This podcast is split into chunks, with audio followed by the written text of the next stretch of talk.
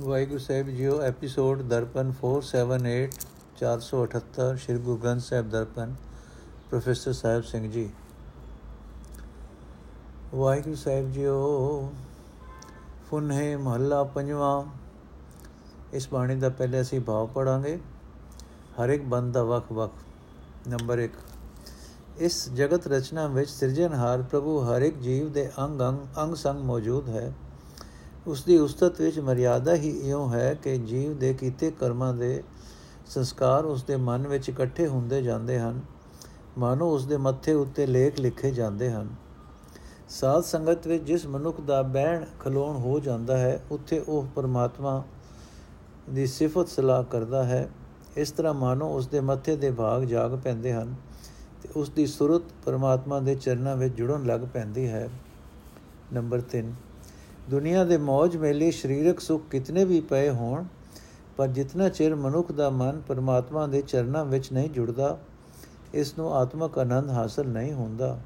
Number 4 ਜਿਸ ਮਨੁੱਖ ਦੇ ਹਿਰਦੇ ਵਿੱਚ ਪਰਮਾਤਮਾ ਆ ਵਸਦਾ ਹੈ ਉਸ ਦਾ ਜੀਵਨ ਕਾਮਯਾਬ ਹੋ ਜਾਂਦਾ ਹੈ। ਜਿਹੜਾ ਵੀ ਮਨੁੱਖ ਅਜੇ ਮਨੁੱਖ ਦੀ ਸਿਫਤ ਸੰਗਤ ਕਰਦਾ ਹੈ, ਉਹ ਵੀ ਪਰਮਾਤਮਾ ਦੀ ਸਿਫਤ ਸਲਾਹ ਕਰਨ ਲੱਗ ਪੈਂਦਾ ਹੈ। ਨੰਬਰ 5 ਮਾਇਆ ਦੇ ਜੋਧੇ ਕਾਮਾਦਿਕ ਇਤਨੇ ਬਲੀ ਹਨ ਕਿ ਕੋਈ ਮਨੁੱਖ ਆਪਣੇ ਉਦਮ ਦੀ ਟੇਕ ਰੱਖ ਕੇ ਇਹਨਾਂ ਦੇ ਹੱਲੇ ਤੋਂ ਬਚ ਨਹੀਂ ਸਕਦਾ। ਜਿਸ ਮਨੁੱਖ ਉੱਤੇ ਗੁਰੂ ਦਇਆਵਾਨ ਹੁੰਦਾ ਹੈ ਉਸ ਦਾ ਮਨ ਟਿਕ ਜਾਂਦਾ ਹੈ ਤੇ ਪਰਮਾਤਮਾ ਦੀ ਯਾਦ ਵਿੱਚ ਜੁੜਨ ਲੱਗ ਪੈਂਦਾ ਹੈ। ਨੰਬਰ 6 ਵਿਕਾਰਾਂ ਭਰੇ ਇਸ ਸੰਸਾਰ ਸਮੁੰਦਰ ਤੋਂ ਪਾਰ ਲੰਘਣਾ ਬੜੀ ਹੀ ਔਖੀ ਖੇਡ ਹੈ। ਗੁਰੂ ਦੀ ਗੁਰੂ ਹੀ ਮਨੁੱਖ ਨੂੰ ਪਰਮਾਤਮਾ ਦੀ ਸਿਫਤ ਸਲਾਹ ਵਿੱਚ ਜੋੜ ਕੇ ਵਿਕਾਰਾਂ ਤੋਂ ਬਚਾਉਂਦਾ ਹੈ। ਪਰਮਾਤਮਾ ਦਾ ਆਤਮਿਕ ਜੀਵਨ ਦੇਣ ਵਾਲਾ ਨਾਮ ਗੁਰੂ ਤੋਂ ਹੀ ਮਿਲਦਾ ਹੈ। ਨੰਬਰ 7 ਪੈੜੀ ਨਜ਼ਰ ਤੋਂ ਬਚਾਉਣ ਲਈ ਲੋਕ ਆਪਣੇ ਬੱਚਿਆਂ ਦੇ ਗਲ ਵਿੱਚ ਨਜ਼ਰ ਬੱਟੂ ਪਾਉਂਦੇ ਹਨ। ਗੁਰੂ ਦੀ ਮਿਹਰ ਨਾਲ ਜਿਸ ਮਨੁੱਖ ਦੇ ਗਲੇ ਵਿੱਚ ਰਾਮ ਰਤਨ ਪਰੋਤਾ ਜਾਂਦਾ ਹੈ, ਉਸ ਦੇ ਭਾਗ ਜਾਗ ਪੈਂਦੇ ਹਨ। ਕੋਈ ਵਿਕਾਰ ਦੁੱਖ ਉਸ ਉੱਤੇ ਆਪਣਾ ਜ਼ੋਰ ਨਹੀਂ ਪਾ ਸਕਦਾ। ਉਸ ਦੇ ਅੰਦਰ ਹਰ ਵੇਲੇ ਆਤਮਕ ਆਨੰਦ ਦੀ ਸੁਗੰਧੀ ਖਿਲਰੀ ਰਹਿੰਦੀ ਹੈ। ਨੰਬਰ 8 ਪਰ ਤਨ, ਪਰ ਧਨ ਆਦਿਕ ਵਿਕਾਰ ਮਨੁੱਖ ਨੂੰ ਸ਼ਰਮਸ਼ਾਰ ਕਰਦੇ ਹਨ। ਪਰ ਜਿਹੜਾ ਮਨੁੱਖ ਪਰਮਾਤਮਾ ਦਾ ਨਾਮ ਸਿਮਰਦਾ ਹੈ ਉਸ ਦਾ ਜੀਵਨ ਪਵਿੱਤਰ ਹੋ ਜਾਂਦਾ ਹੈ। ਉਹ ਮਨੁੱਖ ਆਪਣੇ ਸਾਰੇ ਸਾਥੀਆਂ, ਸੰਬੰਧੀਆਂ ਨੂੰ ਵੀ ਵਿਕਾਰਾਂ ਤੋਂ ਬਚਾ ਲੈਂਦਾ ਹੈ। ਨੰਬਰ 9 ਪਰ ਤਨ ਪਰ ਧਨ ਆਦਿਕ ਵਿਕਾਰਾਂ ਤੋਂ ਬਚਣ ਲਈ ਗ੍ਰਸਥ ਛੱਡ ਕੇ ਜੰਗਲਾਂ ਵਿੱਚ ਜਾ ਡੇਰਾ ਲਾਣਾ ਜੀਵਨ ਦਾ ਸਹੀ ਰਸਤਾ ਨਹੀਂ ਹੈ। ਇਹ ਸਾਰਾ ਜਗਤ ਪਰਮਾਤਮਾ ਦਾ ਰੂਪ ਹੈ। ਗੁਰੂ ਦੀ ਸ਼ਰਨ ਪੈ ਕੇ ਜਿਹੜਾ ਮਨੁੱਖ ਪਰਮਾਤਮਾ ਦੀ ਯਾਦ ਵਿੱਚ ਜੁੜਦਾ ਹੈ, ਉਹ ਹਰ ਵੇਲੇ ਉਸ ਦੇ ਦਰਸ਼ਨ ਵਿੱਚ ਮਸਤ ਰਹਿੰਦਾ ਹੈ। ਨੰਬਰ 10 ਗੁਰੂ ਦੀ ਸੰਗਤ ਇੱਕ ਸਰੋਵਰ ਹੈ, ਜਿਸ ਵਿੱਚ ਆਤਮਕ ਇਸ਼ਨਾਨ ਕੀਤਿਆਂ ਮਨੁੱਖ ਦੇ ਮਨ ਦੇ ਸਾਰੇ ਪਾਪ ਧੁੱਪ ਜਾਂਦੇ ਹਨ। ਸਾਧ ਸੰਗਤ ਮਾਨੋ ਇੱਕ ਸ਼ਹਿਰ ਹੈ ਜਿਸ ਵਿੱਚ ਆਤਮਿਕ ਗੁਣਾ ਦੀ ਸੰਗਣੀ ਵਸੋ ਹੈ, ਸਾਧ ਸੰਗਤ ਵਿੱਚ ਟਿਕਿਆ ਦੁਨੀਆ ਦੇ ਪਾਪ ਵਿਕਾਰ ਆਪਣਾ ਜ਼ੋਰ ਨਹੀਂ ਪਾ ਸਕਦੇ। ਨੰਬਰ 11 ਪਪੀਹਾ ਵਰਖਾ ਦੇ ਪਾਣੀ ਦੀ ਇੱਕ ਬੂੰਦ ਵਾਸਤੇ ਦਰਿਆਵਾਂ ਟੋਬਿਆਂ ਦੇ ਪਾਣੀ ਵੱਲੋਂ ਉਪਰਾਮ ਹੋ ਕੇ ਜੰਗਲ ਢੂੰਡਦਾ ਫਿਰਦਾ ਹੈ। ਜਿਹੜਾ ਮਨੁੱਖ ਪਪੀਏ ਵਾਂਗ ਪਰਮਾਤਮਾ ਦਾ ਨਾਮ ਮੰਗਦਾ ਹੈ, ਉਹ ਭਾਗਾਂ ਵਾਲਾ ਹੈ।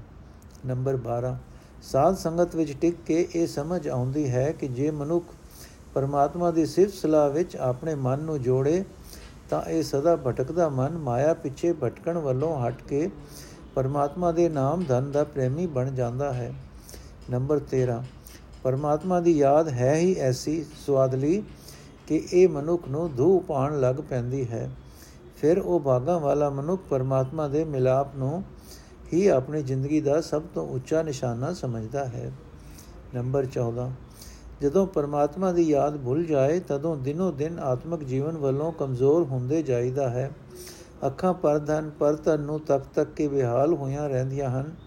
ਜੀਵ ਨਿੰਦਾ ਆਦਿਕ ਕਰਨ ਵਿੱਚ ਅਤੇ ਕੰਨ ਨਿੰਦਾ ਚੁਗਲੀ ਆਦਿਕ ਸੁਣਨ ਵਿੱਚ ਰੁੱਝੇ ਰਹਿੰਦੇ ਹਨ। ਨੰਬਰ 15 ਕੋਲ ਫੁੱਲ ਦੀ ਤੇਜ ਸੁਗੰਧੀ ਵਿੱਚ ਮਸਤ ਹੋ ਕੇ ਭੋਰਾ ਫੁੱਲ ਤੇ ਫੁੱਲ ਤੋਂ ਉੱਡਣਾ ਭੁੱਲ ਜਾਂਦਾ ਹੈ। ਇਹੀ ਹਾਲ ਹੁੰਦਾ ਹੈ ਜੀਵ ਭੋਰੇ ਦਾ। ਪਰਮਾਤਮਾ ਦੀ ਯਾਦ ਬੁਲਾ ਕੇ ਮਨੁੱਖ ਨੂੰ, ਮਨੁੱਖ ਦੀ ਜਿੰਦ ਨੂੰ ਮਾਇਆ ਦੇ ਮੋਹ ਦੀ ਪੱਕੀ ਗੰਢ ਵੱਜ ਜਾਂਦੀ ਹੈ। ਨੰਬਰ 16 ਕਾਮਾਦਿਕ ਪੰਜੇ ਵੈਰੀ ਮਨੁੱਖ ਨੂੰ ਸਦਾ ਹੀ ਸਤਾਉਂਦੇ ਰਹਿੰਦੇ ਹਨ। ਇਹਨਾਂ ਨੂੰ ਮਾਰਨ ਦਾ ਇੱਕੋ ਹੀ ਤਰੀਕਾ ਹੈ ਕਿ ਗੁਰੂ ਦਾ ਆਸਰਾ ਲੈ ਕੇ ਸਿਮਰਨ ਦੇ ਤ੍ਰਿਖੇ ਤੀਰ ਸਦਾ ਚਲਾਉਂਦੇ ਰਹੀਏ। ਨੰਬਰ 17 ਗੁਰੂ ਦੀ ਸ਼ਰਨ ਪੈ ਕੇ ਹਰੀ ਨਾਮ ਦੀ ਦਾਤ ਵਰਤਣ ਵਾਲਾ ਮਨੁੱਖ ਵਿਕਾਰਾਂ ਦੀ ਮਾਰ ਤੋਂ ਬਚਿਆ ਰਹਿੰਦਾ ਹੈ। ਪਰਮਾਤਮਾ ਆਪ ਹੀ ਇਹ ਦਾਤ ਦਿੰਦਾ ਹੈ ਜਿਸ ਨੂੰ ਮਿਲਦੀ ਹੈ ਆਤਮਕ ਮੌਤ ਉਸ ਦੇ ਨੇੜੇ ਨਹੀਂ ਡੁਕਦੀ। ਨੰਬਰ 18 ਪਰਮਾਤਮਾ ਦਾ ਨਾਮ ਜਪ ਕੇ ਮਨੁੱਖ ਦੇ ਮਨ ਵਿੱਚ ਆਤਮਕ ਅਨੰਦ ਪੈਦਾ ਹੁੰਦਾ ਹੈ। ਜਿਸ ਥਾਂ ਬੈਠ ਕੇ ਕੋਈ ਪ੍ਰੇਮੀ ਜੀਵੜਾ ਨਾਮ ਜਪਦਾ ਹੈ, ਉਸ ਥਾਂ ਤੇ ਜਰੇ ਜਰੇ ਵਿੱਚ ਸਿਫਤ ਸਲਾਹ ਦੀ ਰੋਹ ਚੱਲ ਪੈਂਦੀ ਹੈ। ਉੱਥੋਂ ਦਾ ਸੁਹਾਵਣਾ ਵਾਯੂ ਮੰਡਲ ਉੱਥੇ ਆ ਕੇ ਬੈਠੇ ਕਿਸੇ ਮਨੁੱਖ ਦੇ ਅੰਦਰ ਵੀ ਸਿਮਰਨ ਦਾ ਹੁਲਾਰਾ ਪੈਦਾ ਕਰ ਦਿੰਦਾ ਹੈ। ਨੰਬਰ 19 ਮਾਇਕ ਪਦਾਰਥਾਂ ਦੇ ਹਵਾਈ ਕਿਲਿਆਂ ਨੂੰ ਵੇਖ ਵੇਖ ਕੇ ਖੁਸ਼ ਹੁੰਦੇ ਰਹਿਣਾ ਜੀਵਨ ਦਾ ਗਲਤ ਰਸਤਾ ਹੈ।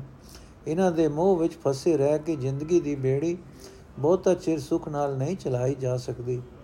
ਉਹ ਤਾਂ ਮਨੁੱਖ ਨੂੰ ਪਰਮਾਤਮਾ ਦੀ ਯਾਦ ਤੋਂ ਦੂਰ ਪਰੇ ਲੈ ਜਾਂਦਾ ਹੈ। ਨੰਬਰ 20 ਇਹਨਾਂ ਹਵਾਈ ਕਿਲਿਆਂ ਦੇ ਆਸਰੇ ਕੁਕਰਮਾਂ ਦੀ ਗੰਦਗੀ ਵਿੱਚ ਫਸ ਕੇ ਮਨੁੱਖ ਆਪਣੇ ਅਮੋਲਕ ਜਨਮ ਨੂੰ ਕੋੜੀਆਂ ਕੋੜੀਆਂ ਹੌਲਾ ਕਰ ਲੈਂਦਾ ਹੈ। ਹੰਕਾਰ ਦੇ ਹਨੇਰੇ ਵਿੱਚ ਤੁਰਿਆ ਫਿਰਦਾ ਹੈ। ਮਨੁੱਖ ਨੂੰ ਮੌਤ ਵੀ ਨਹੀਂ ਸੂਝਦੀ। ਨੰਬਰ 21 ਆਖਰ ਉਮਰ ਦੀ ਮਿਆਦ ਪੁੱਗ ਜਾਣ ਤੇ ਮੌਤ ਆ ਫੜਦੀ ਹੈ ਤੇ ਇਹ ਮਾਇਕ ਪਦਾਰਥ ਇੱਥੇ ਹੀ ਧਰੇ ਰਹਿ ਜਾਂਦੇ ਹਨ। ਨਿਰੇ ਮਾਇਕ ਪਦਾਰਥਾਂ ਵਾਸਤੇ ਹੀ ਕੀਤੀ ਹੋਈ ਸਾਰੀ ਉਮਰ ਦੀ ਮਿਹਨਤ ਵਿਅਰਥ ਚਲੀ ਜਾਂਦੀ ਹੈ। ਨੰਬਰ 22 ਦੁਨੀਆ ਦੇ ਪਦਾਰਥਾਂ ਦਾ ਮੋਹ ਤਾਂ ਮਨੁੱਖ ਨੂੰ ਵਿਕਾਰਾਂ ਵਾਲੇ ਪਾਸੇ ਪ੍ਰੇਰਦਾ ਹੈ, ਪਰ ਪਰਮਾਤਮਾ ਦਾ ਨਾਮ ਦਵਾਈ ਹੈ, ਜੋ ਵਿਕਾਰਾਂ ਵਿੱਚ ਗਲਣ ਤੋਂ ਬਚਾਉਂਦੀ ਹੈ। ਜਿਸ ਮਨੁੱਖ ਉਤੇ ਪਰਮਾਤਮਾ ਦੀ ਮਿਹਰ ਹੁੰਦੀ ਹੈ, ਉਸ ਨੂੰ ਇਹ ਦਵਾਈ ਸਾਧ ਸੰਗਤ ਵਿੱਚੋਂ ਮਿਲਦੀ ਹੈ। ਉਹ ਮਨੁੱਖ ਪਰਮਾਤਮਾ ਦੇ ਮਿਲਾਪ ਦਾ ਆਨੰਦ ਮਾਣਦਾ ਹੈ। ਨੰਬਰ 23 ਸੰਤ ਜਨ ਵਿਕਾਰੀ ਬੰਦਿਆਂ ਨੂੰ ਵਿਕਾਰ ਰੋਗਾਂ ਤੋਂ ਬਚਾਉਣ ਲਈ ਮਾਨੋ ਹਕੀਮ ਹਨ। ਉਹਨਾਂ ਸੰਤ ਜਨਾਂ ਦੀ ਨਿਤ ਦੇ ਕਰਤੱਵ ਸਾਧ ਸੰਗਤ ਵਿੱਚ ਆਏ, ਆਮ ਲੋਕਾਂ ਵਾਸਤੇ ਵਧੀਆ ਪੂਰਨੇ ਬਣ ਜਾਂਦੇ ਹਨ। ਇਸ ਵਾਸਤੇ ਸਾਧ ਸੰਗਤ ਵਿੱਚ ਆਏ ਵੱਡ ਭਾਗੀਆਂ ਦੇ ਸਰੀਰ ਤੋਂ ਸਾਰੇ ਦੁੱਖ, ਸਾਰੇ ਰੋਗ, ਸਾਰੇ ਪਾਪ ਦੂਰ ਹੋ ਜਾਂਦੇ ਹਨ। ਹੁਣ ਅਸੀਂ ਪੜਾਂਗੇ ਲੜੀਵਾਰ ਭਾਵ। ਨੰਬਰ 1 ਤੋਂ 4 ਸਿਰਜਣਹਾਰ ਪ੍ਰਭੂ ਦੀ ਬਣਾਈ ਮਰਿਆਦਾ ਅਨੁਸਾਰ ਮਨੁੱਖ ਦੇ ਕੀਤੇ ਕਰਮਾਂ ਦੇ ਸੰਸਕਾਰ ਉਸ ਦੇ ਮਨ ਵਿੱਚ ਇਕੱਠੇ ਹੁੰਦੇ ਰਹਿੰਦੇ ਹਨ ਤੇ ਅਗਾ ਉਸੇ ਤਰ੍ਹਾਂ ਦੇ ਕਰਮ ਕਰਨ ਦੀ ਪ੍ਰੇਰਣਾ ਕਰਦੇ ਰਹਿੰਦੇ ਹਨ। ਜਿਹੜਾ ਮਨੁੱਖ ਸਾਧ ਸੰਗਤ ਵਿੱਚ ਆਉਂਦਾ ਹੈ, ਉਸ ਦੇ ਅੰਦਰਲੇ ਭਲੇ ਸੰਸਕਾਰ ਜਾਗ ਪੈਂਦੇ ਹਨ। ਉਹ ਪਰਮਾਤਮਾ ਦੇ ਸਿਮਰਨ ਵੱਲ ਪਰਤਦਾ ਹੈ, ਉਸ ਦੀ ਜ਼ਿੰਦਗੀ ਕਾਮਯਾਬ ਹੋ ਜਾਂਦੀ ਹੈ। ਨੰਬਰ 5 ਤੋਂ 10 ਕੋਈ ਮਨੁੱਖ ਆਪਣੇ ਉਦਮ ਦੇ ਆਸਰੇ ਕਾਮਾਦਿਕ ਵਿਕਾਰਾਂ ਦੇ ਹਲਿਆਂ ਤੋਂ ਬਚ ਨਹੀਂ ਸਕਦਾ। ਵਿਕਾਰਾਂ ਭਰੇ ਇਸ ਸੰਸਾਰ ਸਮੁੰਦਰ ਵਿੱਚੋਂ ਜ਼ਿੰਦਗੀ ਦੀ ਬੇੜੀ ਸਹੀ ਸਲਾਮਤ ਪਾਰ ਲੰਘਾਣੀ ਇੱਕ ਬੜੀ ਔਖੀ ਖੇਡ ਹੈ। ਪਰਮਾਤਮਾ ਦਾ ਨਾਮ ਹੀ ਹੈ ਆਤਮਿਕ ਜੀਵਨ ਦੇਣ ਵਾਲਾ ਤੇ ਇਹ ਮਿਲਦਾ ਹੈ ਗੁਰੂ ਪਾਸੋਂ ਸਾਧ ਸੰਗਤ ਵਿੱਚ। ਸਾਧ ਸੰਗਤ ਇੱਕ ਸਰੋਵਰ ਹੈ, ਇਸ ਵਿੱਚ ਆਤਮਿਕ ਇਸ਼ਨਾਨ ਕੀਤਿਆਂ ਮਨੁੱਖ ਦੇ ਮਨ ਦੇ ਸਾਰੇ ਪਾਪ ਧੁੱਪ ਜਾਂਦੇ ਹਨ। ਨੰਬਰ 11 ਤੋਂ 13 ਭਾਗਾ ਵਾਲਾ ਹੈ, ਉਹ ਮਨੁੱਖ ਜਿਹੜਾ ਪਪੀਏ ਵਾਂਗ ਨਾਮ ਜਲ ਸਦਾ ਮੰਗਦਾ ਹੈ, ਇਸ ਦੀ ਬਰਕਤ ਨਾਲ ਮਨ ਮਾਇਆ ਪਿੱਛੇ ਭਟਕਣੋਂ ਹਟ ਜਾਂਦਾ ਹੈ, ਕਿਉਂਕਿ ਪਰਮਾਤਮਾ ਦੀ ਯਾਦ ਹੈ ਹੀ ਐਸੀ ਸਵਾਦਲੀ ਕਿ ਇਹ ਮਨੁੱਖ ਦੇ ਮਨ ਨੂੰ ਸਦਾ ਆਪਣੇ ਵੱਲ ਧੂਪ ਆਈ ਰੱਖਦੀ ਹੈ। ਨੰਬਰ 14 ਤੋਂ 18 ਪਰਮਾਤਮਾ ਦੀ ਯਾਦ ਬੁਲਾਇਆ ਮਨੁੱਖ ਦਾ ਮਨ ਆਤਮਿਕ ਜੀਵਨ ਵੱਲੋਂ ਕਮਜ਼ੋਰ ਹੋ ਜਾਂਦਾ ਹੈ। ਮਨੁੱਖ ਦੀ ਜਿੰਦ ਮਾਇਆ ਦੇ ਮੋਹ ਵਿੱਚ ਵੱਜ ਜਾਂਦੀ ਹੈ। ਕਾਮਾਦਿਕ ਵੈਰੀ ਸਦਾ ਸਤਾਣ ਲੱਗ ਪੈਂਦੇ ਹਨ। ਜੇ ਇਹਨਾਂ ਦੀ ਮਾਰ ਤੋਂ ਬਚਣਾ ਹੈ ਤਾਂ ਗੁਰੂ ਦਾ ਆਸਰਾ ਲੈ ਕੇ ਸਿਮਰਨ ਦੇ ਤ੍ਰਿਖੇ ਤੀਰ ਚਲਾਉਂਦੇ ਰਹੋ। ਜਿਸ ਥਾਂ ਕੋਈ ਵਡਭਾਗੀ ਮਨੁੱਖ ਨਾਮ ਸਿਮਰਦਾ ਹੈ, ਉਸ ਥਾਂ ਦਾ ਵੀ ਵਾਯੂ ਮੰਡਲ ਅਜਿਹਾ ਬਣ ਜਾਂਦਾ ਹੈ ਕਿ ਉੱਥੇ ਆ ਕੇ ਬੈਠੇ ਮਨੁੱਖ ਦੇ ਅੰਦਰ ਵੀ ਸਿਮਰਨ ਦਾ ਹੁਲਾਰਾ ਪੈਦਾ ਕਰ ਦਿੰਦਾ ਹੈ। ਨੰਬਰ 19 ਤੋਂ 23 ਮਾਇਕ ਪਦਾਰਥਾਂ ਦਾ ਆਸਰਾ ਹਵਾਈ ਕਿਲਿਆ ਅਸਮਾਨ ਹੀ ਹੈ। ਮਨੁੱਖ ਕੋ ਕਰਮਾਂ ਦੀ ਗੰਦਗੀ ਵਿੱਚ ਫਸ ਫਸ ਜਾਂਦਾ ਹੈ। ਮੌਤ ਆਇਆ, ਇਹ ਪਦਾਰਥ ਇੱਥੇ ਹੀ ਧਰੇ ਰਹਿ ਜਾਂਦੇ ਹਨ। ਪਰਮਾਤਮਾ ਦਾ ਨਾਮ ਹੀ ਇੱਕੋ ਇੱਕ ਦਵਾਈ ਹੈ, ਜੋ ਵਿਕਾਰਾਂ ਵਿੱਚ ਗਲਣ ਤੋਂ ਬਚਾਉਂਦੀ ਹੈ। ਇਹ ਮਿਲਦੀ ਹੈ ਸਾਧ ਸੰਗਤ ਵਿੱਚ। ਸਾਧ ਸੰਗਤ ਕੀ ਹੈ? ਵਿਕਾਰੀ ਬੰਦਿਆਂ ਨੂੰ ਵਿਕਾਰ ਰੋਗਾਂ ਤੋਂ ਬਚਾਉਣ ਵਾਲੇ ਸੰਤ ਜਨ ਹਕੀਮਾਂ ਦਾ ਇਕੱਠ। ਇਹ ਇਕੱਠ ਵਿੱਚ ਉਹ ਮਨੁੱਖ ਆਉਂਦਾ ਹੈ, ਜਿਸ ਉੱਤੇ ਪਰਮਾਤਮਾ ਦੀ ਮਿਹਰ ਹੁੰਦੀ ਹੈ। ਮੁਖ ਭਾਵ। ਮਨੁੱਖ ਦੇ ਕੀਤੇ ਕਰਮਾਂ ਦੇ ਅਨੁਸਾਰ ਉਸ ਦੇ ਮਨ ਵਿੱਚ ਇਕੱਠੇ ਹੁੰਦੇ ਰਹਿੰਦੇ ਹਨ। ਉਸੇ ਪਾਸੇ ਵੱਲ ਹੀ ਉਸ ਨੂੰ ਪ੍ਰੇਰਦੇ ਰਹਿੰਦੇ ਹਨ। ਇਹਨਾਂ ਪਹਿਲੇ ਸੰਸਕਾਰਾਂ ਦੇ ਜ਼ੋਰ ਦੇ ਕਾਰਨ ਹੀ ਮਨੁੱਖ ਆਪਣੇ ਉਦਮ ਨਾਲ ਵਿਕਾਰਾਂ ਦੇ ਹਲਿਆਂ ਤੋਂ ਬਚ ਨਹੀਂ ਸਕਦਾ। ਇੱਕੋ ਹੀ ਤਰੀਕਾ ਹੈ ਬਚਣ ਦਾ। ਗੁਰੂ ਦਾ ਆਸਰਾ ਲਵੋ, ਜਿਸ ਮਨੁੱਖ ਉਤੇ ਪਰਮਾਤਮਾ ਦੀ ਮਿਹਰ ਹੁੰਦੀ ਹੈ ਉਹ ਗੁਰੂ ਦੀ ਸੰਗਤ ਵਿੱਚ ਆ ਕੇ ਸਿਮਰਨ ਦੀ ਆਦਤ ਬਣਾਉਂਦਾ ਹੈ। ਸਿਮਰਨ ਦੀ ਹੀ ਸਿਮਰਨ ਹੀ ਦਵਾਈ ਹੈ ਵਿਕਾਰਾਂ ਤੋਂ ਬਚਾਉਣ ਵਾਲੀ। ਇਹ ਮਿਲਦੀ ਹੈ ਸੰਤ ਜਨ ਹਕੀਮਾ ਪਾਸੋਂ, ਜੋ ਸਾਧ ਸੰਗਤ ਵਿੱਚ ਇਕੱਠੇ ਹੋ ਕੇ ਵੰਡਦੇ ਹਨ। ਪੁਨਹੇ ਮਹੱਲਾ ਪੰਜਵਾਂ, ਇਕ ਓੰਕਾਰ ਸਤਗੁਰ ਪ੍ਰਸਾਦ। ਹਾਥ ਕਲਮ ਅਗਮ ਮਸਤਕ ਲੇਖਾਵਤੀ ਉਜ ਰਿਓ ਸਭ ਸੰਗ ਅਨੂਪ ਰੂਪਾਵਤੀ। ਉਸਤਤ ਕਹਿ ਨ ਜਾਏ ਮੁਖੋਂ ਤੁਹਾਰੀਆ ਮੋਹੀ ਦੇਖ ਦਰਸ ਨਾਨਕ ਬਲਿਹਾਰੀਆ ਪੁਨਹੇ ਮੂੜ ਮੂੜ। ਅਰਥ, ਹੈ ਨਾਨਕ, ਆਖੇ ਅਪਹੁੰਚ ਪ੍ਰਭੂ, ਤੇਰੇ ਹੱਥ ਵਿੱਚ ਕਲਮ ਹੈ, ਜੋ ਸਭ ਜੀਵਾਂ ਦੇ ਮੱਥੇ ਉੱਤੇ ਲੇਖ ਲਿਖਤੀ ਜਾ ਰਹੀ ਹੈ। ਇਹ ਅਤ ਸੁੰਦਰ ਰੂਪ ਵਾਲੇ, ਤੂੰ ਸਭ ਜੀਵਾਂ ਦੇ ਨਾਲ ਮਿਲਿਆ ਹੋਇਆ ਹੈ। ਕਿਸੇ ਵੀ ਜੀਵ ਪਾਸੋਂ ਆਪਣੇ ਮੂੰਹ ਨਾਲ ਤੇਰੀ ਵਡਿਆਈ ਬਿਆਨ ਨਹੀਂ ਕੀਤੀ ਜਾ ਸਕਦੀ। ਮੈਂ ਤੇਤੋਂ ਸਦਕੇ ਹਾਂ, ਤੇਰਾ ਦਰਸ਼ਨ ਕਰਕੇ ਮੇਰਾ ਮਨ ਮੋਇਆ ਗਿਆ ਹੈ। ਸੰਤ ਸਭਾ ਮੈਂ ਬੈਸ ਕੇ ਕੀਰਤ ਮੈਂ ਕਹਾ। ਅਰਪੀ ਸਭ ਸਿੰਘਾਰ ਇਹ ਜਿਉ ਸਭ ਦੇਵਾ। ਆਸ ਪਿਆਸੀ ਸੇਜ ਸੁਕੰਤ ਵਿਛਾਈ ਹੈ ਹਰਿਆ ਮਸਤਕ ਹੋਵੇ ਭਾਗਤ ਸਾਜਨ ਪਾਈ ਹੈ ਅਰਥ, ਹੈ ਸਹੇਲੀ, ਮੇਰੀ ਇਹ ਤਾਂਗ ਹੈ ਕਿ ਸਾਧ ਸੰਗਤ ਵਿੱਚ ਮੇਰਾ ਬਹਿਣ ਖਲੋਣ ਹੋ ਜਾਏ, ਤਾਂ ਕਿ ਮੈਂ ਪਰਮਾਤਮਾ ਦੀ ਸਿਫਤ ਸਲਾਹ ਕਰਦੀ ਰਹਾ। ਉਸ ਪ੍ਰਭੂ ਪਤੀ ਦੇ ਮਿਲਾਪ ਦੇ ਵੱਟੇ ਵਿੱਚ ਮੈਂ ਆਪਣਾ ਸਾਰਾ ਸਿੰਗਾਰ ਭੇਟ ਕਰ ਦਿਆਂ। ਮੈਂ ਆਪਣੀ ਜਿੰਦ ਵੀ ਹਵਾਲੇ ਕਰ ਦਿਆਂ। ਦਰਸ਼ਨ ਦੀ ਆਸ ਦੀ ਤਾਂਗ ਵਾਲੀ ਵੀ ਦੀ ਮੇਰੀ ਹਿਰਦਾ ਸੇਜ ਕੰਤ ਪ੍ਰਭੂ ਨੇ ਆਪ ਵਿਛਾਈ ਹੈ। ਇਹ ਸਹੇਲੀਏ, ਜੇ ਮੱਥੇ ਉੱਤੇ ਬਾਗ ਜਾਗ ਪਏ, ਤਾਂ ਹੀ ਸੱਜਣ ਪ੍ਰਭੂ ਮਿਲਦਾ ਹੈ। ਸਖੀ ਕਾਜਲ ਹਾਰ ਤਮੋਲ ਸਭੈ ਕਿਛ ਸਾਜਿਆ, ਸੋਲਾ ਕੀਏ ਸਿੰਗਾਰ ਕੇ ਅੰਜਨ ਪਾਜਿਆ ਜੇ ਘਰ ਆਵੇ ਕੰਤ ਸਭ ਕਿਛ ਪਾਈਐ, ਹਰਿਆ ਕੰਤੇ ਬਾਦ ਸਿੰਗਾਰ ਸਬਿਰ ਥਾ ਜਾਈਐ। ਅਰਥ ਹੈ ਸਹੇਲੀਏ ਜੇ ਕੱਜਲ ਹਾਰ ਪਾਨ, ਇਹ ਸਭ ਕੁਝ ਤਿਆਗ ਵੀ ਕਰ ਦੇ, ਕਰ ਲਿਆ ਜਾਏ, ਕੋਈ ਸਭ ਕੁਝ ਤਿਆਰ ਵੀ ਕਰ ਲਿਆ ਜਾਏ, ਜੇ 16 ਸ਼ਿੰਗਾਰ ਵੀ ਕਰ ਲੈ ਜਾਣ ਤੇ ਅੱਖਾਂ ਵਿੱਚ ਸੁਰਮਾ ਵੀ ਪਾ ਲਿਆ ਜਾਏ, ਤਾਂ ਵੀ ਜੇ ਖਸਮ ਹੀ ਘਰ ਵਿੱਚ ਆ ਪਹੁੰਚੇ, ਤਾਂ ਹੀ ਸਭ ਕੁਝ ਪ੍ਰਾਪਤ ਹੁੰਦਾ ਹੈ। ਖਸਮ ਦੇ ਮਿਲਾਪ ਤੋਂ ਬਿਨਾ ਸਾਰਾ ਸ਼ਿੰਗਾਰ ਵਿਅਰਥ ਚਲਾ ਜਾਂਦਾ ਹੈ। ਇਹੀ ਹਾਲ ਹੈ ਜੀਵ ਇਸਤਰੀ ਦਾ। ਜਿਸ ਘਰ ਵਸਿਆ ਕੰਤ ਸਾ ਵਡ ਭਾਗਣੇ ਤਿਸ ਬਣਿਆ ਹਬ ਸਿਗਾਰ ਸਾਈ ਸੋਹਾਗਣੇ ਹੋ ਸੁੱਤੀ ਹੋਈ ਅਚਿੰਤ ਮਨ ਆਸ ਪੁਰਾਈਆ। ਹਰਿਆ ਜਾ ਘਰ ਆਇਆ ਕੰਤ ਸਭ ਕਿਛ ਪਾਈਆ। ਅਰਥ ਹੈ ਸਹਲੀਏ, ਜਿਸ ਜੀਵ ਇਸਤਰੀ ਦੇ ਹਿਰਦੇ ਘਰ ਵਿੱਚ ਪ੍ਰਭੂ ਪਤੀ ਵਸ ਪੈਂਦਾ ਹੈ, ਉਹ ਵੱਡੇ ਭਾਗਾਂ ਵਾਲੀ ਹੋ ਜਾਂਦੀ ਹੈ। ਆਤਮਿਕ ਜੀਵਨ ਉੱਚਾ ਕਰਨ ਲਈ ਉਸ ਦਾ ਸਾਰਾ ਉਦਮ, ਉਸ ਦਾ ਸਾਰਾ ਸ਼ਿੰਗਾਰ, ਉਸ ਨੂੰ ਫੱਬ ਜਾਂਦਾ ਹੈ। ਉਹ ਜੀਵ ਇਸਤਰੀ ਹੀ ਖਸਮ ਵਾਲੀ ਅਖਵਾ ਸਕਦੀ ਹੈ। ਇਹੋ ਜਿਹੀ ਸੁਹਾਗਣ ਦੀ ਸੰਗਤ ਵਿੱਚ ਰਹਿ ਕੇ ਮੈਂ ਵੀ ਹੁਣ ਚਿੰਤਾ ਰਹਿਤ ਹੋ ਕੇ ਪ੍ਰਭੂ ਚਰਨਾਂ ਵਿੱਚ ਲੀਨ ਹੋ ਗਈ ਹਾਂ। ਮੇਰੇ ਮਨ ਵਿੱਚ ਮਿਲਾਪ ਦੀ ਪੁਰਾਣੀ ਆਸ ਪੂਰੀ ਹੋ ਗਈ ਹੈ। ਇਹ ਸਹੇਲੀਏ, ਜਦੋਂ ਹਿਰਦੇ ਘਰ ਵਿੱਚ ਖਸਮ ਪ੍ਰਭੂ ਆ ਜਾਂਦਾ ਹੈ, ਤਦੋਂ ਹਰ ਇੱਕ ਮੰਗ ਪੂਰੀ ਹੋ ਜਾਂਦੀ ਹੈ। ਆਸਾ ਇਤੀ, ਆਸ ਕੇ ਆਸ ਪੁਰਾਈ ਹੈ ਸਤਗੁਰ ਭੈ ਦਿਆਲ ਤ ਪੂਰਾ ਪਾਈ ਹੈ ਮੈਂ ਤਨ ਅਵਗਣ ਬਹੁਤ ਕੇ ਅਵਗਣ ਛਾਇਆ, ਹਰਿਆ ਸਤਗੁਰ ਭੈ ਦਿਆਲ ਤ ਮਨ ਠਹਿਰਾਇਆ।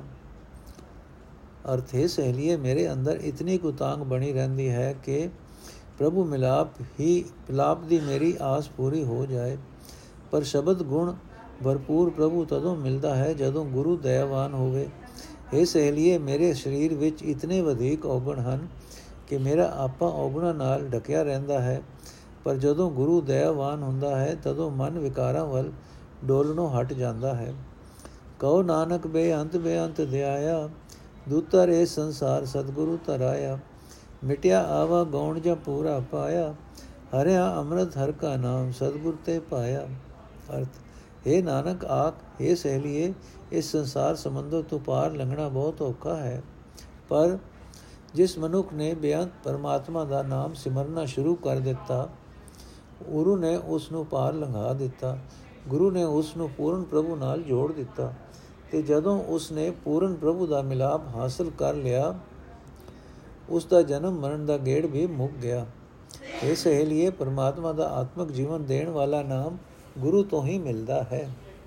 ਮੇਰੇ ਹਾਥ ਪਦਮ ਆਗਨ ਸੁਖ ਬਾਸਨਾ, ਸਖੀ ਮੋਰ ਕੰਠ ਰਤਨ ਪੇਖ ਦੁਖ ਨਾਸਨਾ। ਬਾਸੋ ਸੰਗ ਗੋਪਾਲ ਸਗਲ ਸੁਖ ਰਾਸ ਹਰ, ਹਰਿਆ ਰਿਦ ਸਿਧ ਸਭ ਨਵ ਨਿਦ ਬਸੈਜ ਸਦਾ ਕਰ।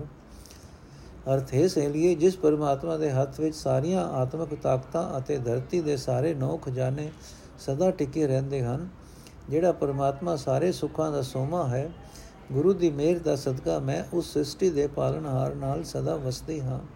ਹੁਣ ਮੇਰੇ ਹੱਥ ਵਿੱਚ ਕੋਲ ਫੁੱਲ ਦੀ ਰੇਖਾ ਬਣ ਗਈ, ਬਣ ਪਈ ਹੈ? ਮੇਰੇ ਭਾਗ ਜਾਗ ਪਏ ਹਨ, ਮੇਰੇ ਹਿਰਦੇ ਦੇ ਵਿਹੜੇ ਵਿੱਚ ਆਤਮਕ ਆਨੰਦ ਦੀ ਸੁਗੰਧੀ ਖਿਲਰੀ ਰਹਿੰਦੀ ਹੈ। ਜਿਵੇਂ ਬੱਚਿਆਂ ਦੇ ਗਲ ਵਿੱਚ ਨਜ਼ਰ ਪੱਟੂ ਪਿਆ ਹੁੰਦਾ ਹੈ ਇਹ ਸਹੇਲੀਏ, ਮੇਰੇ ਗਲੇ ਵਿੱਚ ਰਤਨ ਲਟਕ ਰਿਹਾ ਹੈ, ਮੇਰੇ ਗਲ ਵਿੱਚ ਨਾਮ ਰਤਨ ਪਰੋਤਾ ਗਿਆ ਹੈ, ਜਿਸ ਨੂੰ ਵੇਖ ਕੇ ਹਰ ਇੱਕ ਦੁੱਖ ਦੂਰ ਹੋ ਗਿਆ ਹੈ। ਪਰਤਿਏ ਰਾਵਣ ਜਾਏ ਸੇ ਇਤਾ ਲਾਜੀਐ, ਨਿਤ ਪ੍ਰਤ ਹਿਰੈ, ਪਰ ਦਰਬ ਛਿਦਰ ਕਤਲ ਢਾਕੀਐ। ਹਰ ਗੁਣ ਰਮਤ ਪਵਿੱਤਰ ਸਗਲ ਕੁਲ ਤਾਰਈ, ਹਰਿਆ ਸੁਨਤੇ ਭਏ ਪੁਨੀਤ ਪਾਰ ਬ੍ਰਹਮ ਵਿਚਾਰਈ ਅਰਥੇ ਭਾਈ ਜਿਹੜੇ ਮਨੁੱਖ ਪਰਾਈ ਇਸਤਰੀ ਭੋਗਣ ਜਾਂਦੇ ਹਨ, ਉਹ ਪ੍ਰਭੂ ਦੀ ਹਜ਼ੂਰੀ ਵਿੱਚ ਜ਼ਰੂਰ ਸ਼ਰਮਸਾਰ ਹੁੰਦੇ ਹਨ। ਜਿਹੜੇ ਮਨੁੱਖ ਸਦਾ ਪਰਾਇਆ ਧਨ ਚੁਰਾਉਂਦੇ ਰਹਿੰਦੇ ਹਨ ਇਹ ਭਾਈ, ਉਹਨਾਂ ਦੇ ਇਹ ਕੁਕਰਮ ਕਿੱਥੇ ਲੁਕੇ ਰਹਿ ਸਕਦੇ ਹਨ? ਪਰਮਾਤਮਾ ਸਭ ਕੁਝ ਵੇਖ ਰਿਹਾ ਹੈ। ਇਹ ਭਾਈ, ਪਰਮਾਤਮਾ ਦੇ ਗੁਣ ਯਾਦ ਕਰਦਿਆਂ ਮਨੁੱਖ ਆਪ ਸੁੱਚੇ ਜੀਵਨ ਵਾਲਾ ਬਣ ਜਾਂਦਾ ਹੈ ਅਤੇ ਆਪਣੀਆਂ ਸਾਰੀਆਂ ਕੁੱਲਾਂ ਨੂੰ ਵੀ ਸੰਸਾਰ ਸਮੁੰਦਰ ਤੋਂ ਪਾਰ ਲੰਘਾ ਲੈਂਦਾ ਹੈ। ਜਿਹੜੇ ਮਨੁੱਖ ਪਰਮਾਤਮਾ ਦੀ ਸਿਫਤ ਸਲਾਹ ਸੁਣਦੇ ਹਨ ਉਹ ਸਾਰੇ ਪਵਿੱਤਰ ਜੀਵਨ ਵਾਲੇ ਹੋ ਜਾਂਦੇ ਹਨ ऊपर बनाए आकाश तले धर सोती दया दिस चमके बीजल सुख को ज्योति खोजत फिरो विशेष पियो कत पाई है हरिया जी मस्तक होवे भागत दर्श समाई है ਅਰਥ ਇਸ ਲਈ ਉਤਾਂ ਤਾਰਿਆਂ ਆਦਿਕ ਨਾਲ ਆਕਾਸ਼ ਫੱਬ ਰਿਹਾ ਹੈ ਹੇਠ ਪੈਰਾਂ ਵਾਲੇ ਪਾਸੇ ਹਰਿਆਵਲ ਆਦਿਕ ਨਾਲ ਧਰਤੀ ਸਜ ਰਹੀ ਹੈ। ਦਸੀ ਪਾਸੇ ਬਿਜਲੀ ਚਮਕ ਰਹੀ ਹੈ। ਮੂੰਹ ਉੱਤੇ ਲਿਸ਼ਕਾਰੇ ਮਾਰ ਰਹੀ ਹੈ। ਰੱਬੀ ਜੋਤ ਦਾ ਕੈਸਾ ਸੁਹਾਣਾ ਸਾਕਾਰ ਸਰੂਪ ਹੈ, ਪਰ ਮੈਂ ਉਸ ਦੇ ਇਸ ਸਰਗਨ ਸਰੂਪ ਦੀ ਕਦਰ ਨਾ ਸਮਝ ਕੇ ਪਰਦੇਸ ਵਿੱਚ ਜੰਗਲ ਆਦਿਕ ਵਿੱਚ ਢੂੰਡਦੀ ਫਿਰਦੀ ਹਾਂ ਕਿ ਪ੍ਰੀਤ ਕੇ ਪ੍ਰੀਤਮ ਪ੍ਰਭੂ ਕਿਤੇ ਲੱਭ ਪਏ। ਇਹ ਸਹੇਲੀਏ, ਜੇ ਮੱਥੇ ਉੱਤੇ ਭਾਗ ਜਾਗ ਪਏ, ਤਾਂ ਹਰ ਥਾਂ ਹੀ ਉਸ ਦੇ ਦੀਵਾਰ, ਦੀਦਾਰ ਵਿੱਚ ਲੀਨ ਹੋ ਸਕੀਦਾ ਹੈ ਡਿੱਠੇ ਸਭ ਥਾਮ ਨਹੀਂ ਤੁਧ ਜਿਆ ਬੱਦੋ ਪੁਰਖ ਵਿਦਾਤੇ ਤਾਂ ਤੂੰ ਸੋਇਆ ਵਸਦੀ ਸਗਨ ਅਪਾਰ ਅਨੂਪ ਰਾਮਦਾਸਪੁਰ ਹਰਿਆ ਨਾਨਕ ਕਸਮਲ ਜਾਏ ਨਾਈਏ ਰਾਮਦਾਸ ਸਰ ਅਰਥ हे ਨਾਨਕ ਆਖ हे ਰਾਮ ਦੇ ਦਾਸਾਂ ਦੇ ਸਰੋਵਰ हे ਸਤਸੰਗ ਤੇਰੇ ਵਿੱਚ ਆਤਮਕ ਇਸ਼ਨਾਨ ਕੀਤਿਆਂ ਮਨੁੱਖ ਦੇ ਮਨ ਦੇ ਸਾਰੇ ਪਾਪ ਦੂਰ ਹੋ ਜਾਂਦੇ ਹਨ हे ਰਾਮ ਦੇ ਦਾਸਾਂ ਦੇ ਸ਼ਹਿਰ हे ਸਤ हे ਸਤਸੰਗ ਤੇਰੇ ਅੰਦਰ ਉੱਚੇ ਆਤਮਕ ਗੁਣਾਂ ਦੀ ਵਸੋਂ ਬਹੁਤ ਸੰਗਣੀ ਹੈ ਬੇਅੰਤ ਹੈ ਬੇਮਿਸਾਲ ਹੈ ਇਹ ਰਾਮ ਦੇ ਦਾਸਾਂ ਦੇ ਸ਼ਹਿਰ ਮੈਂ ਹੋਰ ਸਾਰੇ ਥਾਂ ਵੇਖ ਲਏ ਹਨ ਪਰ ਤੇਰੇ ਬਰਾਬਰ ਦਾ ਮੈਨੂੰ ਕੋਈ ਨਹੀਂ ਦਿਸਿਆ ਇਹ ਰਾਮ ਦੇ ਦਾਸਾਂ ਦੇ ਸ਼ਹਿਰ ਇਹ ਸਤਸੰਗ ਤੇਰੀ ਨੀ ਅਕਾਲ ਪੁਰਖ ਸਿਰਜਣਹਾਰ ਨੇ ਆਪ ਰੱਖੀ ਹੋਈ ਹੈ। ਇਸੇ ਵਾਸਤੇ ਤੂੰ ਉਸ ਦੇ ਆਤਮਿਕ ਗੁਣਾਂ ਦੀ ਬਰਕਤ ਨਾਲ ਸੋਹਣਾ ਦਿਸਦਾ ਰਿਹਾ ਹੈ। ਚਾਤਰਕ ਚਿਤ ਸੁਚਿਤ ਸੋ ਸਾਜਨ ਚਾਹੀਏ ਜਿਸ ਸੰਗ ਲਾਗੇ ਪ੍ਰਾਣ ਤਿਸੈ ਕੋ ਆਈ ਹੈ। ਬਨ ਬਨ ਫਿਰ ਤੂੰ ਦਾਸ ਭੂਮ ਜਲ ਕਾਰਣੇ ਹਰਿ ਅਕਿਓ ਹਰ ਜਨ ਮੰਗੇ ਨਾਮ ਨਾਨਕ ਬਲਿਹਾਰ ਨੇ। ਅਰਥੇ ਭਾਈ, ਪਪੀਏ ਵਾਂਗ ਸੁਚੇਤ ਚਿਤ ਹੋ ਕੇ ਉਸ ਸੱਜਣ ਪ੍ਰਭੂ ਨੂੰ ਪਿਆਰ ਕਰਨਾ ਚਾਹੀਦਾ ਹੈ। ਜਿਸ ਸੱਜਣ ਨਾਲ ਜਿੰਦ ਦੀ ਪ੍ਰੀਤ ਬਣ ਜਾਏ, ਉਸਨੇ ਹੀ, ਉਸੇ ਨੇ ਹੀ, ਉਸੇ ਨੂੰ ਹੀ ਮਿਲਣ ਦੀ ਤਾਂਗ ਕਰਨੀ ਚਾਹੀਦੀ ਹੈ। ਇਹ ਭਾਈ, ਵੇਖ, ਪਪੀਆ ਵਰਖਾ ਦੇ ਪਾਣੀ ਦੀ ਇੱਕ ਬੂੰਦ ਵਾਸਤੇ ਦਰਿਆਵਾਂ ਟੋਬਿਆਂ ਦੇ ਪਾਣੀ ਵੱਲੋਂ ਉਪਰਾਮ ਹੋ ਕੇ ਜੰਗਲ ਜੰਗਲ ਢੂੰਡਦਾ ਫਿਰਦਾ ਹੈ। ਇਹ ਨਾਨਕ ਆਖ, ਜਿਹੜਾ ਪ੍ਰਭੂ ਦਾ ਸੇਵਕ ਪਪੀਏ ਵਾਂਗ ਪਰਮਾਤਮਾ ਦਾ ਨਾਮ ਮੰਗਦਾ ਹੈ, ਮੈਂ ਉਸ ਤੋਂ ਕੁਰਬਾਨ ਜਾਂਦਾ ਹਾਂ। ਮਿਤ ਕਚਿਤ ਅਨੂਪ ਮਰਮ ਨ ਜਾਣੀਐ ਗਾਹਕ ਗੁਨੀ ਅਪਾਰ ਸੋ ਤਤ ਪਛਾਨੀਐ ਚਿਤੈ ਚਿਤ ਸਮਾਇਤ ਹੋਵੇ ਰੰਗਨਾ ਹਰਿਆ ਚੰਚਲ ਚੋਰੈ ਮਾਰ ਤਪਾਵੇ ਸਚ ਧਨਾ। ਅਰਥ, ਹੈ ਭਾਈ, ਪਰਮਾਤਮਾ ਮਿੱਤਰ ਦਾ ਚਿਤ ਅਤ ਸੋਹਣਾ ਹੈ, ਉਸ ਦਾ ਭੇਦ ਨਹੀਂ ਜਾਣਿਆ ਜਾ ਸਕਦਾ। ਪਰ ਉਸ ਬੇਅੰਤ ਪ੍ਰਭੂ ਦੇ ਗੁਣਾਂ ਦੇ ਗਾਹਕ ਸੰਤ ਜਨਾਂ ਦੀ ਰਾਹੀਂ ਉਹ ਭੇਦ ਸਮਝ ਲਈਦਾ ਹੈ। ਉਹ ਭੇਦ ਇਹ ਹੈ ਕਿ ਜੇ ਉਸ ਪਰਮਾਤਮਾ ਦੇ ਚਿੱਤ ਵਿੱਚ ਮਨੁੱਖ ਦਾ ਚਿੱਤ ਲੀਨ ਹੋ ਜਾਏ ਤਾਂ ਮਨੁੱਖ ਦੇ ਅੰਦਰ ਬਹੁਤ ਆਤਮਕ ਆਨੰਦ ਪੈਦਾ ਹੋ ਜਾਂਦਾ ਹੈ। ਸੋ ਹੈ ਭਾਈ, ਜੇ ਤੂੰ ਪ੍ਰਭੂ ਦੇ ਚਿੱਤ ਵਿੱਚ ਲੀਨ ਕਰਕੇ ਇਹ ਸਦਾ ਭਟਕਦੇ ਮਨ ਚੋਰ ਨੂੰ ਚੰਚਲਤਾ ਵੱਲੋਂ ਮਾਰ ਲੈ, ਤਾਂ ਤੂੰ ਸਦਾ ਕਾਇਮ ਰਹਿਣ ਵਾਲਾ ਨਾਮ ਧਨ ਹਾਸਲ ਕਰ ਲਏਗਾ।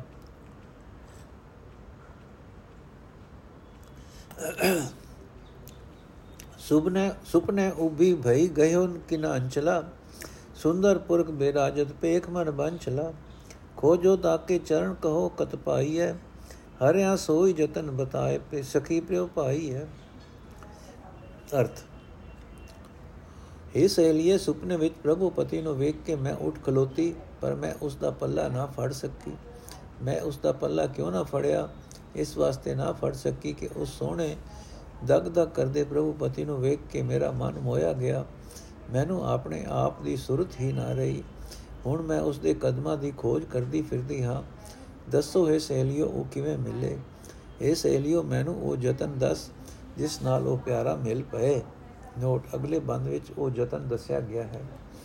ਨੈਣ ਨਾ ਦੇਖੇ ਸਾਥ ਸੇ ਨੈਣ ਬਿਹਾਲਿਆ ਕਰਨ ਨ ਸੁਣੀ ਨਾਦ, ਕਰਨ ਮੁੰਦ ਗਾਲਿਆ ਰਸਨਾ ਜਪੇ ਨ ਨਾਮ, ਤਿਲ ਤਿਲ ਕਰ ਕਟਿਐ।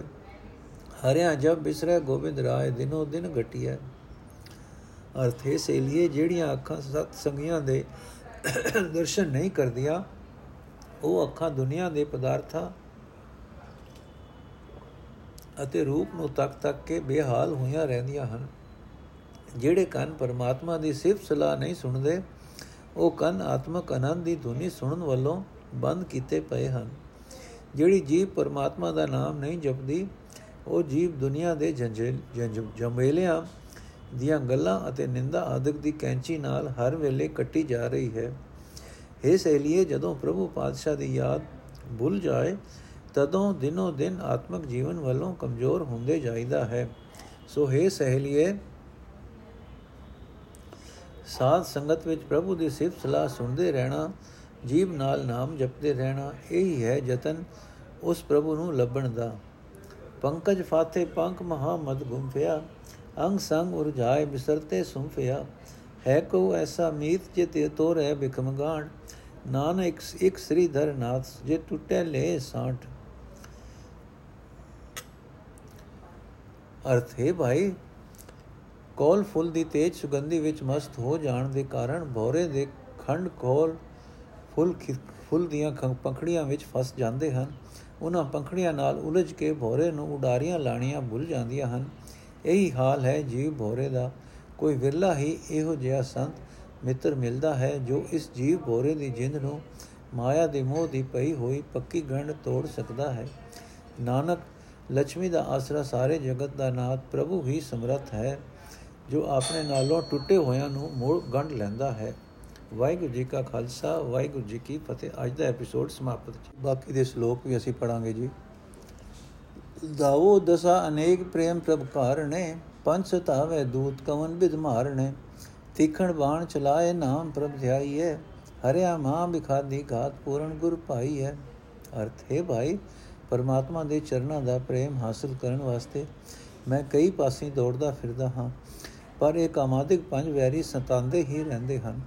ਇਹਨਾਂ ਨੂੰ ਕਿਸ ਤਰੀਕੇ ਨਾਲ ਮਾਰਿਆ ਜਾਏ ਇਹਨਾਂ ਨੂੰ ਮਾਰਨ ਦਾ ਤਰੀਕਾ ਇਹ ਹੀ ਹੈ ਕਿ ਪਰਮਾਤਮਾ ਦਾ ਨਾਮ ਸਦਾ ਸਿਮਰਦੇ ਰਹਿਣਾ ਚਾਹੀਦਾ ਹੈ। ਜਦੋਂ ਪੂਰਾ ਗੁਰੂ ਮਿਲਦਾ ਹੈ, ਉਸ ਦੀ ਸਹਾਇਤਾ ਨਾਲ ਸਿਮਰਨ ਦੇ ਤ੍ਰਿਖੇ ਤੀਰ ਚਲਾ ਕੇ ਇਹਨਾਂ ਕਾਮਾਦਿਕ ਵੱਡੇ ਝਗੜਾਲੂਆਂ ਦਾ ਨਾਸ਼ ਕੀਤਾ ਜਾ ਸਕਦਾ ਹੈ। ਸਤਗੁਰ ਕੀ ਨੀ ਦਾਤ ਮੂਲ ਨਾ ਨਿਕਟਈ, ਖਾਵੋ ਪੁੰਚੋ ਸਭ ਗੁਰਮੁਖ ਛੁਟਈ। ਅੰਮ੍ਰਿਤ ਨਾਮ ਨਿਦਾਨ ਦਿੱਤਾ ਤੁਸ ਹਰ, ਨਾਨਕ ਸਦਾ ਆਰਾਧ ਕਦੇ ਨ ਜਾਏ ਮਰ। ਅਰਥ ਹੈ ਭਾਈ ਗੁਰੂ ਦੀ ਬਖਸ਼ੀ ਹੋਈ ਹਰੀ ਨਾਮ ਦਾਤ ਕਦੇ ਵੀ ਨਹੀਂ ਮੁਕਦੀ। ਬੇਸ਼ੱਕ ਤੁਸੀਂ ਸਾਰੇ ਇਸ ਦਾਤ ਨੂੰ ਵਰਤੋ। ਸਗੋਂ ਗੁਰੂ ਦੀ ਸ਼ਰਨ ਪੈ ਕੇ ਇਸ ਦਾਤ ਨੂੰ ਵਰਤਣ ਵਾਲਾ ਮਨੁੱਖ ਵਿਕਾਰਾਂ ਤੋਂ ਬਚਿਆ ਰਹਿੰਦਾ ਹੈ। ਆਤਮਿਕ ਜੀਵਨ ਦੇਣ ਵਾਲਾ ਇਹ ਨਾਮ ਖਜ਼ਾਨਾ ਪਰਮਾਤਮਾ ਆਪ ਹੀ ਖੁਸ਼ ਹੋ ਕੇ ਦਿੰਦਾ ਹੈ। हे ਨਾਨਕ ਆਖੇ ਭਾਈ, ਸਦਾ ਇਸ ਨਾਮ ਨੂੰ ਸਿਮਰਿਆ ਕਰ। ਤੈਨੂੰ ਕਦੇ ਆਤਮਕ ਮੌਤ ਨਹੀਂ ਆਵੇਗੀ।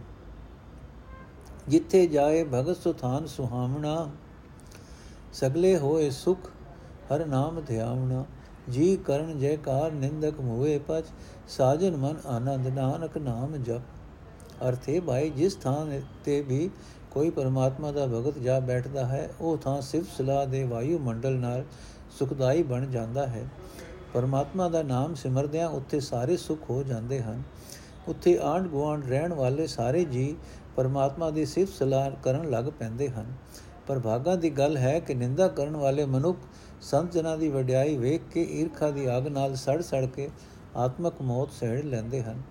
ਇਹ ਨਾਨਕ, ਪਰਮਾਤਮਾ ਦਾ ਨਾਮ ਜਪ ਜਪ ਕੇ ਸੱਜਣ ਜਨਾਂ ਦੇ ਮਨ ਵਿੱਚ ਖੁਸ਼ੀ ਪੈਦਾ ਹੁੰਦੀ ਹੈ। ਪਾਵਨ ਪਦਿਤ ਪੁਨੀਤ ਕਤੈ ਨਹੀਂ ਸੇਵੀਐ, ਝੂਠੇ ਰੰਗ ਖੁਆਰ ਕਹਾਂ ਲਗ ਖੇਵੀਐ? ਹਰ ਚੰਦੋਰੀ ਪੇਕ ਕਹਾਇ ਸੁਖ ਮਾਨਿਆ, ਹਰਿਆ ਹਉ ਬਲਿਹਾਰੀ ਤਿਨ ਜੇ ਦਰ ਗਏ ਜਾਣਿਆ। ਅਰਥ ਹੈ, ਭਾਈ, ਮਾਇਕ ਪਦਾਰਥਾਂ ਦੇ ਮੋਹ ਵਿੱਚ ਫਸੇ ਰਹਿ ਕੇ ਜ਼ਿੰਦਗੀ ਦੀ ਬੇੜੀ ਬਹੁਤਾ ਬਹੁਤਾ ਵਿੱਚ ਸੁਖ ਨਾਲ ਨਹੀਂ ਚਲਾਈ ਜਾ ਸਕਦੀ। ਆਖਰ ਖੁਆਰ ਹੀ ਹੋਈਦਾ ਹੈ। ਇਸ ਝੂਠੇ ਰੰਗ ਵਿੱਚ ਟਿੱਕੇ ਰਹਿ ਕੇ ਪਵਿੱਤਰ ਸਰੂਪ ਹਰੀ ਨੂੰ, ਵਿਕਾਰੀਆਂ ਨੂੰ ਪਵਿੱਤਰ ਕਰਨ ਵਾਲੇ ਹਰੀ ਨੂੰ ਕਦੇ ਵੀ ਸਿਮਰਿਆ ਨਹੀਂ ਜਾ ਸਕਦਾ। ਇਹ ਭਾਈ, ਮਾਇਕ ਪਦਾਰਥਾਂ ਨੇ ਦੇ ਇਹਨਾਂ ਹਵਾਈ ਕਿਲਿਆਂ ਨੂੰ ਵੇਖ ਵੇਖ ਕੇ ਤੂੰ ਕਿਉਂ ਸੁਖ ਪ੍ਰਤੀਤ ਕਰ ਰਿਹਾ ਹੈ? ਨਾ ਇਹ ਸਦਾ ਕਾਇਮ ਰਹਿਣੇ ਅਤੇ ਨਾ ਹੀ ਇਹਨਾਂ ਦੇ ਮੋਹ ਵਿੱਚ ਫਸਿਆ ਪ੍ਰਭੂ ਦਰ ਤੇ ਆਦਰ ਮਿਲਣਾ। ਇਹ ਭਾਈ, ਮੈਂ ਤਾਂ ਉਹਨਾਂ ਤੋਂ ਸਦਕੇ ਜਾਂਦਾ ਹਾਂ, ਜਿਹੜੇ ਪਰਮਾਤਮਾ ਦਾ ਨਾਮ ਜਪ ਜਪ ਕੇ ਪਰਮਾਤਮਾ ਦੀ ਹਜ਼ੂਰੀ ਵਿੱਚ ਸਤਕਾਰੇ ਜਾਂਦੇ ਹਨ। ਕਿਨੇ ਕਰਮ ਅਨੇਕ ਗਵਾਰ ਵਿਕਾਰ ਘਨ, ਮਾਂ ਦੁਗੰਧਤ ਵਾਸ ਸਟਕਾ ਛਾਰ ਤਨ। ਫਿਰ ਤੋ ਗਰਭ ਗੁਬਾਰ ਮਰਨ ਨਾ ਜਾਣਈ ਹਰਿਆ ਹਰ ਚੰਦੋਰੀ ਪੇ ਕਾਹੇ ਸਚ ਮਾਨਈ ਅਰਥ ਹੈ ਭਾਈ, ਮੂਰਖ ਮਨੁੱਖ ਅਨੇਕਾਂ ਹੀ ਕੁਕਰਮ ਕਰਦਾ ਰਹਿੰਦਾ ਹੈ। ਵੱਡੇ ਕੁਕਰਮਾਂ ਦੀ ਗੰਦਗੀ ਵਿੱਚ ਇਸ ਦਾ ਰਿਵਾਜ ਨਿਵਾਸ ਹੋਇਆ ਰਹਿੰਦਾ ਹੈ, ਜਿਸ ਕਰਕੇ ਮੂਰਖ ਦਾ ਸਰੀਰ ਮਿੱਟੀ ਵਿੱਚ ਰੁਲ ਜਾਂਦਾ ਹੈ। ਅਮੋਲਕ ਅਮੋਲਕ ਮਨੁੱਖਾ ਸਰੀਰ ਕੋਡੀ ਦੇ ਬਰਾਬਰ ਦਾ ਨਹੀਂ ਰਹਿ ਜਾਂਦਾ। ਅਜਿਹਾ ਮਨੁੱਖ ਕੰਕਾਰ ਦੇ ਹਨੇਰੇ ਵਿੱਚ ਤੁਰਿਆ ਫਿਰਦਾ ਹੈ, ਇਸ ਨੂੰ ਮੌਤ ਵੀ ਨਹੀਂ ਸੁਝਦੀ। ਇਸ ਹਵਾਈ ਕਿਲੇ ਨੂੰ ਵੇਖ ਵੇਖ ਕੇ ਪਤਾ ਨਹੀਂ, ਇਹ ਕਿਉਂ ਇਸ ਨੂੰ ਸਦਾ ਕਾਇਮ ਰਹਿਣਾ ਮੰਨੀ ਬੈਠਾ ਹੈ। ਤਿਸ ਕੀ ਪੂਜੈ ਔਦ ਤਿਸੈ ਕੋਣ ਰਾਖ ਕਹੀ ਵੈਦਿਕ ਅਨੇਕ ਉਪਾਵ ਕਹਾ ਲੋ ਭਾਗ ਕਹੀ। ਏਕੋ ਚੇਤ ਗਵਾਰ ਕਾਜ ਤੇਰੇ ਆਵਈ, ਹਰਿਆ ਬਿਨ ਨਾਵੇਂ ਤਨਛਾਰ ਬਿਥਾ ਸਭ ਜਾਵਈ। ਅਰਥ ਇਹ ਭਾਈ, ਜਿਸ ਮਨੁੱਖ ਦੀ ਉਮਰ ਦੀ ਆਖਰੀ ਹੱਦ ਪਹੁੰਚ ਜਾਂਦੀ ਹੈ ਉਸ ਨੂੰ ਕੋਈ ਮਨੁੱਖ ਮੌਤ ਦੇ ਮੂੰਹੋਂ ਬਚਾ ਨਹੀਂ ਸਕਦਾ। ਹਕਮਤ ਵਿਦਿਆ ਤੇ ਅਨੇਕਾਂ, ਵਿਦਿਆ ਦੇ ਅਨੇਕਾਂ ਹੀ ਢੰਗ ਨੁਸਖੇ ਕਿੱਥੋਂ ਤੱਕ ਕੋਈ ਦੱਸ ਸਕਦਾ ਹੈ? हे ਮੂਰਖ, ਇੱਕ ਪਰਮਾਤਮਾ ਨੂੰ ਹੀ ਯਾਦ ਕਰਿਆ ਕਰ। ਉਹ ਹੀ ਹਰ ਵੇਲੇ ਤੇਰੇ ਕੰਮ ਆਉਂਦਾ ਹੈ। हे ਭਾਈ, ਪਰਮਾਤਮਾ ਦੇ ਨਾਮ ਤੋਂ ਬਿਨਾ ਇਹ ਸਰੀਰ ਮਿੱਟੀ ਸਮਾਨ ਹੈ। ਸਾਰਾ ਵਿਅਰਥ ਚਲਾ ਜਾਂਦਾ ਹੈ। ਔਖਦ ਨਾਮ ਅਪਾਰ ਅਮੋਲਕ ਪੀ ਜਈ ਮਿਲ ਮਿਲ ਖਾਵੇ ਸੰਤ ਸਗਲ ਕੋ ਦੀ ਜਈ ਜਿਸੇ ਪ੍ਰਾਪਤ ਹੋਏ ਤਿਸੈ ਹੀ ਭਾਵਣੇ, ਹਰਿਆ ਹਉ ਬਲਿਹਾਰੀ ਤਿਨ ਜੇ ਹਰ ਰੰਗ ਰਾਮਣੇ ਜਿਸੇ ਪ੍ਰਾਪਤ ਹੋਏ ਤਿਸੈ ਹੀ ਭਾਵਣੇ, ਹਰਿਆ ਹਉ ਬਲਿਹਾਰੀ ਤਿਨ ਜੇ ਹਰ ਰੰਗ ਰਾਮਣੇ ਅਰਥ ਹੈ ਭਾਈ, ਆਤਮਿਕ ਰੋਗਾਂ ਨੂੰ ਦੂਰ ਕਰਨ ਲਈ ਪਰਮਾਤਮਾ ਦਾ ਨਾਮ ਹੀ ਦਵਾਈ ਹੈ, ਬਹੁਤ ਹੀ ਕੀਮਤੀ ਦਵਾਈ ਹੈ। ਇਹ ਦਵਾਈ ਸਾਧ ਸੰਗਤ ਵਿੱਚ ਮਿਲ ਕੇ ਕੀਤੀ ਜਾ ਸਕਦੀ ਹੈ। ਸਾਧ ਸੰਗਤ ਵਿੱਚ ਸੰਤ ਜਨ ਸਦਾ ਮਿਲ ਕੇ ਇਹ ਹਰੀ ਨਾਮ ਦਵਾਈ ਖਾਂਦੇ ਰਹਿੰਦੇ ਹਨ। ਜਿਹੜੇ ਵੀ ਵਡਭਾਗੀ ਸਾਧ ਸੰਗਤ ਵਿੱਚ ਜਾਂਦੇ ਹਨ, ਉਹਨਾਂ ਸਾਰਿਆਂ ਨੂੰ ਇਹ ਨਾਮ ਦਵਾਈ ਵੰਡੀ ਜਾਂਦੀ ਹੈ। ਪਰ ਉਸੇ ਮਨੁੱਖ ਨੂੰ ਇਹ ਨਾਮ ਦਵਾਈ ਮਿਲਦੀ ਹੈ, ਜਿਸ ਦੇ ਭਾਗਾਂ ਵਿੱਚ ਇਸ ਦਾ ਮਿਲਣਾ ਲਿਖਿਆ ਹੁੰਦਾ ਹੈ। ਇਹ ਭਾਈ, ਮੈਂ ਸਦਕੇ ਜਾਂਦਾ ਹਾਂ, ਉਹਨਾਂ ਤੋਂ ਜਿਹੜੇ ਹਰੀ ਨਾਮ ਜਪ ਕੇ ਪ੍ਰਭੂ ਮਿਲਾਪ ਦਾ ਆਨੰਦ ਮਾਣਦੇ ਹਨ। ਵੈਦਾ ਸੰਦਾ ਸੰਗ ਇਕੱਠਾ ਹੋਇਆ ਔਖਦ ਆਏ ਰਾਸ ਵਿੱਚ ਆਪ ਖਲੋਇਆ। ਜੋ ਜੋ ਉਹਨਾਂ ਕਰਮ ਸੁਕਰਮ ਹੋਏ ਪਸਰਿਆ, ਹਰਿਆ ਦੁਖ ਰੋਗ ਸਭ ਪਾਪ, ਤਨ ਤੇ ਖਿਸਰਿਆ। ਵੈਦਾ ਸੰਦਾ ਸੰਗ ਇਕੱਠਾ ਹੋਇਆ, ਔਖਦ ਆਏ ਰਾਸ ਵਿੱਚ ਆਪ ਖਲੋਇਆ। ਜੋ ਜੋ ਉਹਨਾਂ ਕਰਮ ਸੁਕਰਮ ਹੋਏ ਪਸਰਿਆ, ਹਰਿਆ ਦੁਖ ਰੋਗ ਸਭ ਪਾਪ, ਤਨ ਤੇ ਖਿਸਰਿਆ। ਅਰਥੇ ਭਾਈ, ਸਾਧ ਸੰਗਤ ਵਿੱਚ ਆਤਮਿਕ ਮੌਤ ਤੋਂ ਬਚਾਉਣ ਵਾਲੇ ਹਕੀਮ ਸੰਤ ਜਨਾਂ ਦੀ ਸੰਗਤ ਇਕੱਠੀ ਹੁੰਦੀ ਹੈ। ਉਹਨਾਂ ਦੀ ਵਰਤੀ ਹੋਈ ਤੇ ਦਸੀ ਹੋਈ ਹਰੀ ਨਾਮ ਸਿਮਰਨ ਦੀ ਦਵਾਈ ਸਾਧ ਸੰਗਤ ਵਿੱਚ ਆਪਣਾ ਪੂਰਾ ਅਸਰ ਕਰਦੀ ਹੈ, ਕਿਉਂਕਿ ਉਸ ਇਕੱਠ ਵਿੱਚ ਪਰਮਾਤਮਾ ਆਪ ਹਾਜ਼ਰ ਰਹਿੰਦਾ ਹੈ। ਆਤਮਾ ਰੋਗਾਂ ਦੇ ਉਹ ਵੈਦ ਸੰਤ ਜਨ, ਜਿਹੜੇ ਜਿਹੜੇ ਨਿੱਤ ਦੇ ਕਰਤਵ ਕਰਦੇ ਹਨ, ਉਹ ਸਾਧ ਸੰਗਤ ਵਿੱਚ ਆਏ ਆਮ ਲੋਕਾਂ ਦੇ ਸਾਹਮਣੇ ਵਧੀਆ ਪੂਰਨੇ ਬਣ ਕੇ ਪ੍ਰਗਟ ਹੁੰਦੇ ਹਨ। ਇਸੇ ਵਾਸਤੇ ਸਾਧ ਸੰਗਤ ਵਿੱਚ ਆਏ ਵਡਭਾਗੀਆਂ ਦੇ ਸਰੀਰ ਤੋਂ ਸਾਰੇ ਦੁੱਖ, ਸਾਰੇ ਰੋਗ, ਸਾਰੇ ਪਾਪ ਦੂਰ ਹੋ ਜਾਂਦੇ ਹਨ। ਵਾਹਿਗੁਰੂ ਜੀ ਕਾ ਖਾਲਸਾ, ਵਾਹਿਗੁਰੂ ਜੀ ਕੀ ਫਤਿਹ। ਅੱਜ ਦਾ ਐਪੀਸੋਡ ਇੱਥੇ ਸਮਾਪਤ ਹੈ ਜੀ। ਕੱਲ ਦਾ ਪਾਠ ਅਸੀਂ ਚੌਬੋਲੇ ਮਹੱਲਾ ਪੰਜਵਾਂ ਕਰਾਂਗੇ। ਵਾਹਿਗੁਰੂ ਜੀ ਕਾ ਖਾਲਸਾ, ਵਾਹਿਗੁਰੂ ਜੀ ਕੀ ਫਤਿਹ।